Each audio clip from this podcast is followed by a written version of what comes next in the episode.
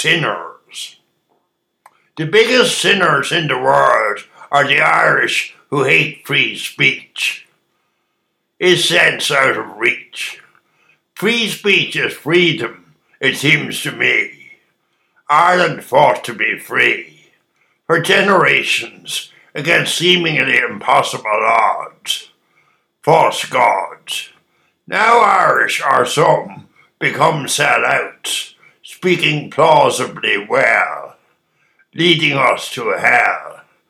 I wrote to five members of our parliament saying they will not get my vote if they take us by the throat. What happened to the Titanic boat? We had bad leaders before. We don't want more. No encore.